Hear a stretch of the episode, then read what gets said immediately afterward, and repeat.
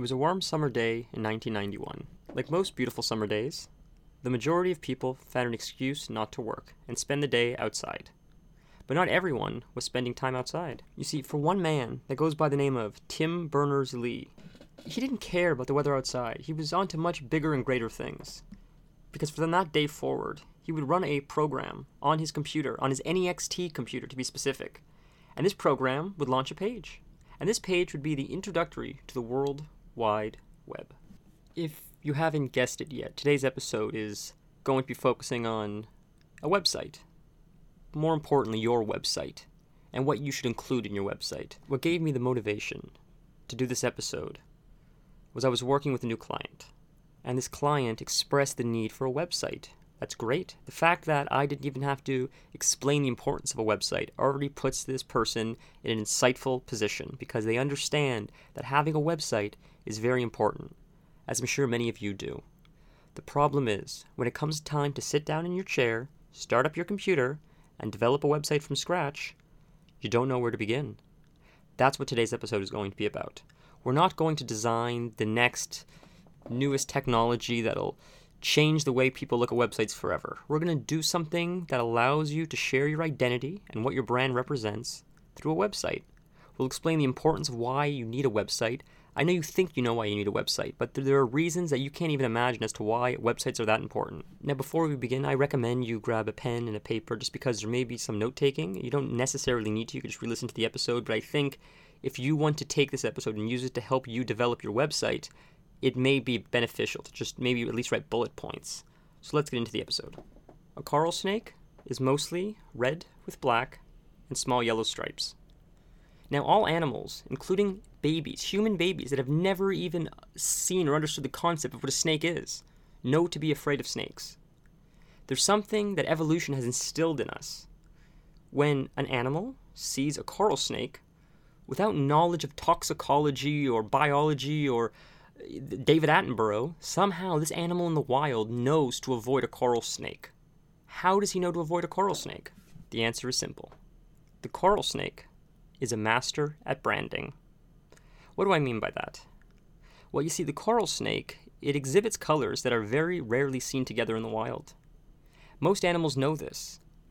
You know, the epigenetics, what, what that means is animals have had an experience. That experience is then it's coded into their genes. So when they give birth, though that code in their genes is then passed on to the next generation.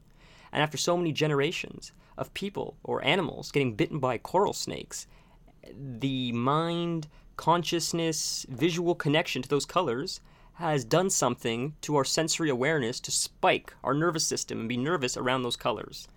In layman's terms, when an animal that doesn't understand toxicology or biology or anything about animals just because they're merely living off of instinct in the wild, they still know to be fearful of a coral snake because the branding of the coral snake's venom and the fear of that coral snake is so embedded in our evolution because it's done such a good job at expressing what it does, which is kill things that it bites, that when we see it, without even knowing of it before, we just know to be afraid. That's why the coral snake is so good at branding. The same way the coral snake can inflict fear into something that's never even seen a coral snake before is what your website can do when first discovered. Now, I'm not saying you're going to fear people and make them fear for their life, but what you can do is you can evoke an emotion without anyone ever knowing who you were previously. Because you can understand your customer before they know you exist and you can design your website and build your brand to reflect whatever values you want. In the coral snake's case, it's the value of stay away from me, I'm venomous. If you come near, I will bite. But your value proposition can be something else. It can say, I'm the cheapest and most reliable real estate agent in the city of Toronto. You could say, we are the most trustworthy and respectable mechanics that will offer you the most honest and cheapest rate available. It's different depending on what you do, but people don't need to know you previously to get a first impression that lasts a lifetime. You just need to ensure that you're communicating to them in a way that resonates with them, in a way that works. And you don't know what that is. That's that's the hardest part of building a website, I'll be honest with you. But you can you can figure it out. It's it's not as difficult as it sounds, but it's going to involve a lot of abstract research. This is the first step of building a website. Before you actually invest in any money or anything, you have to invest your time and your dedication to understanding what you're doing. And that's creating a platform that reflects the values of your brand. That's great. Uses buzzwords. What are we really saying? You're creating a place, people that don't know who you are can learn more about you and find a way to get in touch with you to hire your business. That's what a website is. Bottom line, that's what you're trying to do. But how do you get them to separate you from your competitors? You're going to do something a lot of your competitors don't do, and that's learn about your actual customer. Whatever business you're in, you must know what their needs are. And if you don't know what your, their needs are, then reverse engineer. And how do you do that? Let's say you are landscaping. So you'll say, well, what services do I offer? I offer landscaping, we'll mow lawns, we'll move rocks, we'll make it look pretty, we'll install flowers. Then you say, okay, so that's what we do. So who would hire us? And then you say, well, people that have homes. I don't think people that live in apartments would hire us. They just don't have areas to landscape. So you would completely eliminate people living in apartments. So we've now narrowed it down to people living in homes. Now, I would say it would be fair to say well, people that have a little bit more disposable income to focus on the vanity items of their home. So maybe homes that are more dilapidated or slowly trying to rebuild just to not allow for water leaks or the rafters from falling down. Maybe they don't have as much money to throw around to visual things like landscaping compared to repairing the home. So now we've made our target market even smaller by lo- focusing on people that like some of the more affluent things life has to offer. That's great. So now, now we have a smaller target market. So now we sort of know who we're speaking to a little bit better. We can continue to research these people by going to Instagram, doing hashtag landscape. We can go to Facebook, type in landscaping. We can go to Google, type in landscaping. Go to YouTube, type in landscaping. Now, you're not watching the people that are content creators.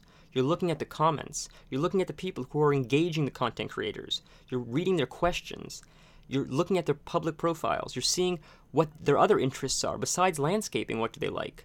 The more information you can get about the people that have an interest in landscaping, the more you can learn about their values because you're not just speaking to them about landscaping. You're speaking to them about more. You're speaking to them about their emotions. You're fulfilling a desire that's far greater than just putting a flower in the dirt.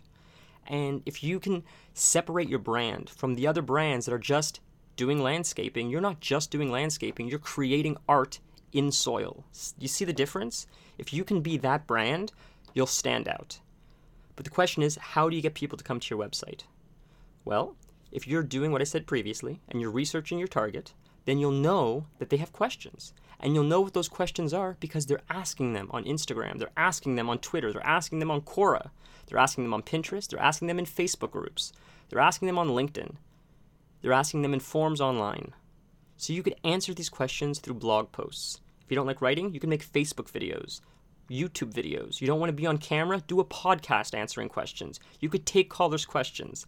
It doesn't matter, but if you become a resource of answers to their questions, you become a trusted ally. And if you become a trusted ally, when it comes time to part with their money, the person that they give it to is someone that they've already entrusted in, someone that has already provided value to them when they didn't ask for anything in return. That is how you get people to come to your website by creating value. And you're not, I'm not just saying the word value, like the value is the information you're providing to them that they didn't know of. You simmer it down in a way that they can understand it, and you provide honesty, honesty about the industry, and they learn from it. And when it comes time for more questions, they may call you and say, Can you give me an estimate? How much would it cost to do my house? It seems simplistic, and it is to a degree. But to get there, to, to get all the parts moving at the same time, it takes quite a bit of setup.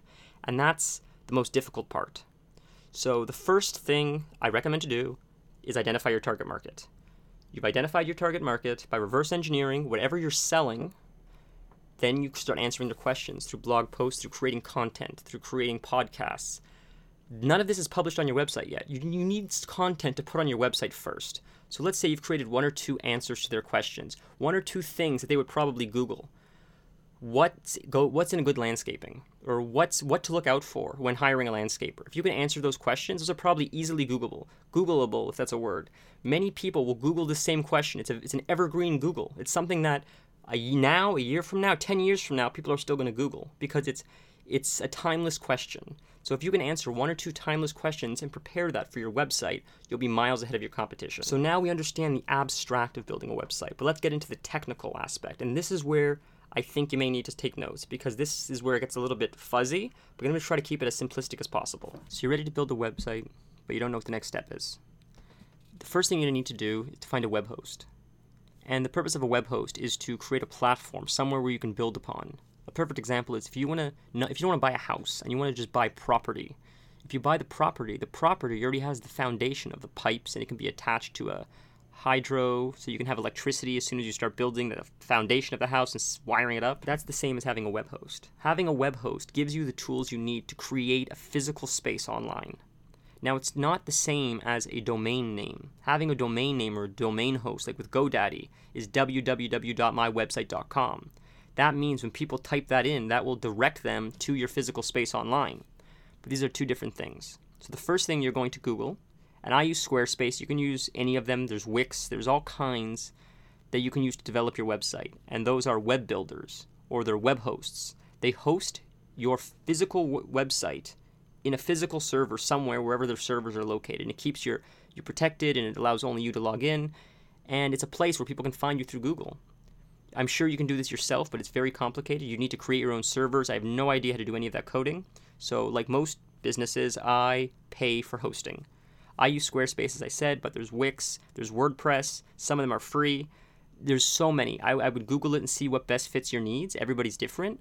I just chose Squarespace because I previously tried WordPress and I just find that I mesh with Squarespace better. It serves my needs better, but everybody's different. So Google web hosting and find one that fits you the best. As far as domain hosting, which is hosting www.mywebsite.ca, that is something else, and that can also be Googled. You just type in domain hosting, and what you're going to do is you're first going to pay for the foundation, which is the web hosting so you have a you have a physical space for your website. You can begin building your website, but you don't have a way to direct people there. That's why you're then partnering your web host with your domain host. So let's say you create www.landscaping.com. Once you've created that, you then contact whoever you purchased that name from and you'd say I would like to link this to my web host, whether it's Wix, Squarespace or whatever they will link it for you. So whenever people go to www.landscaping.com, it will redirect them to your website. A lot of this is technical and it's not my strong suit, I'm sure, as you can see, but I just want you to understand the foundation the people that work at these websites they understand that this is a hurdle for many small businesses and they're incredible the customer service. They will literally walk you through step by step to get this part done. This is the easiest part despite it seeming so technical because very, you need to do very little of the work. They do most of the work. You just tell them what needs to be done. The hard part is coming up with the about me section. It's about identifying your target market like we spoke of earlier. If you're that bad at building websites you can hire someone like myself to build websites for you. That's that's the easy part. Like just you could throw money at that problem, make it go away, but you can't throw money at identifying your target market. You can't throw money at creating content that resonates with people. That has to be genuine. You can hire people to do it, but they're still working very hard to understand that and to create something that actually resonates on a human level. So you can throw money to make the technology work, but you can't throw money to make the brand and persona work. That you need to someone, whether it's someone you're paying or you yourself, effort needs to be put in to really understand the needs and wants and values of people in order to fulfill those needs and desires. So, the final part of developing a website is creating things on the website. Uh, there are different pages on the website that you're going to need to allow the person to navigate, to find more information about you.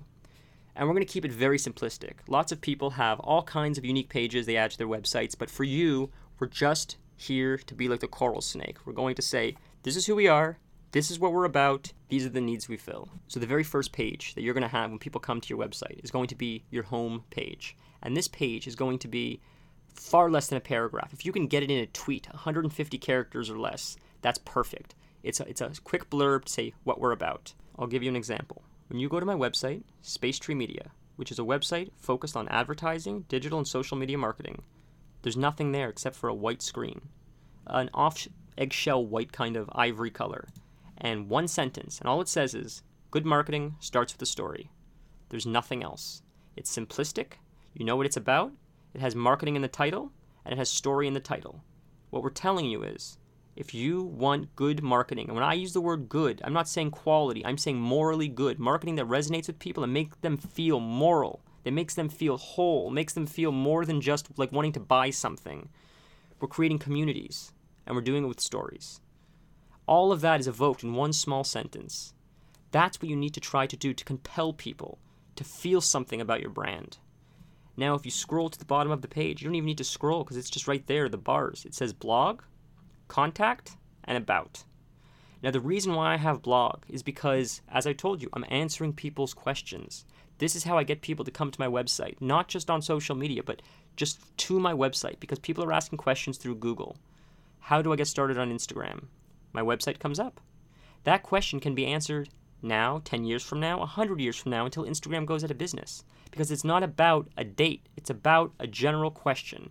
And Space Tree answers those evergreen questions the same way that landscaping company answers those evergreen questions. So I recommend having a blog page, but if that's too far ahead of you still and you don't you don't care as much to get people on your website. Just you're at the stage right now where you're so overwhelmed that all you want is a website, even if no one sees it. You just want to get the technology dealt with, and then you'll focus on the more abstract pages. So you have the homepage.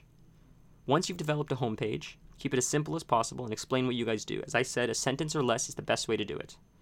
You may want to think about having your logo there and maybe your social media buttons where people can click the button and it takes them to one of your social media pages. Done. That's your homepage. One more page I would recommend creating is Contact Us. This is simplistic. You could put a phone number, an email, a map, book now, whatever you want but a way that people, if they're interested, if they feel they've seen enough already, and may not take them very much, they may just want to hire the first person they find. They need a way to get in touch with you. So create a contact us page. If you want to stop here, that's fine. This website works as a business card. It tells people what you do, it gives them a way to contact you. That's great. You can stop here, finish the podcast, turn it off, and go start your website. If you want to keep listening, I recommend adding one more page. And that page is the About Us section. You could say About Me, About Us, it doesn't matter the purpose of this page is to take the home page and expand a little bit. You're telling people who you are. You're explaining your story. You're saying more. We're more than just a service. We're more than just a business. There's a story behind this. We breathe life into this company and it has emotions. We'll provide value to you guys, but we'll do so on more of a human level than just giving us money and we're doing something and that's it. We'll do it with a smile. We'll add a human touch to it.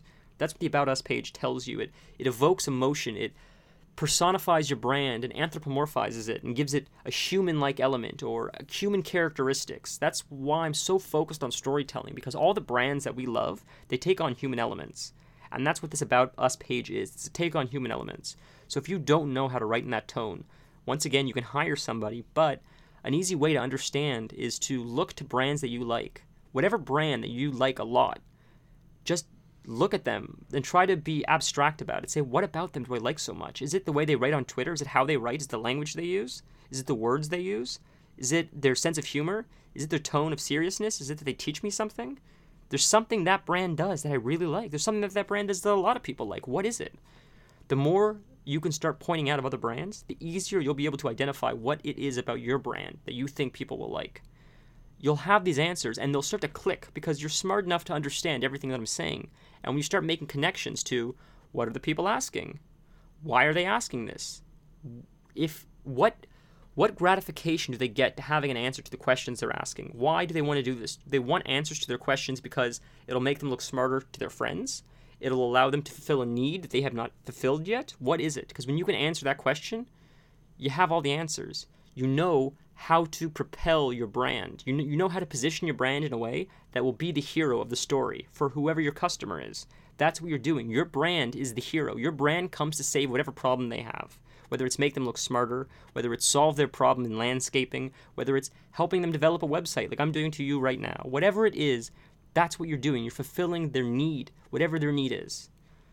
I hope you learned something in this podcast. It's a lot of dense information, some of it abstract, some of it technical. If you have any questions, I will be more than happy to answer.